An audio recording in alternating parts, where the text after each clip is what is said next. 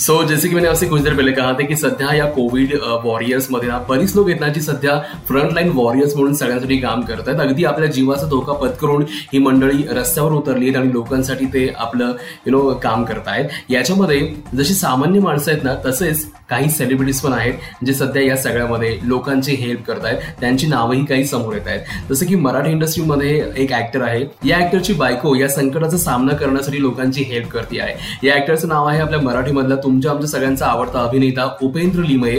उपेंद्र लिमये याची बायको स्वाती ही स्वतः एक डॉक्टर आहे. ती होमिओपॅथी डॉक्टर आहे आणि सध्या ती या कोरोना संकटावर मात करण्याकरता लोकांची हेल्प करते आहे. लोकांपर्यंत तिने औषधं पोहोचवली आहेत आणि त्या माध्यमातून ती लोकांची हेल्प करते आहे. सो सेलिब्रिटीजचं हेल्प करताच आहे पण त्यांचे कुटुंबीय सध्या या सगळ्यामध्ये लोकांची हेल्प करतात आणि खरंच खूप चांगली गोष्ट आहे.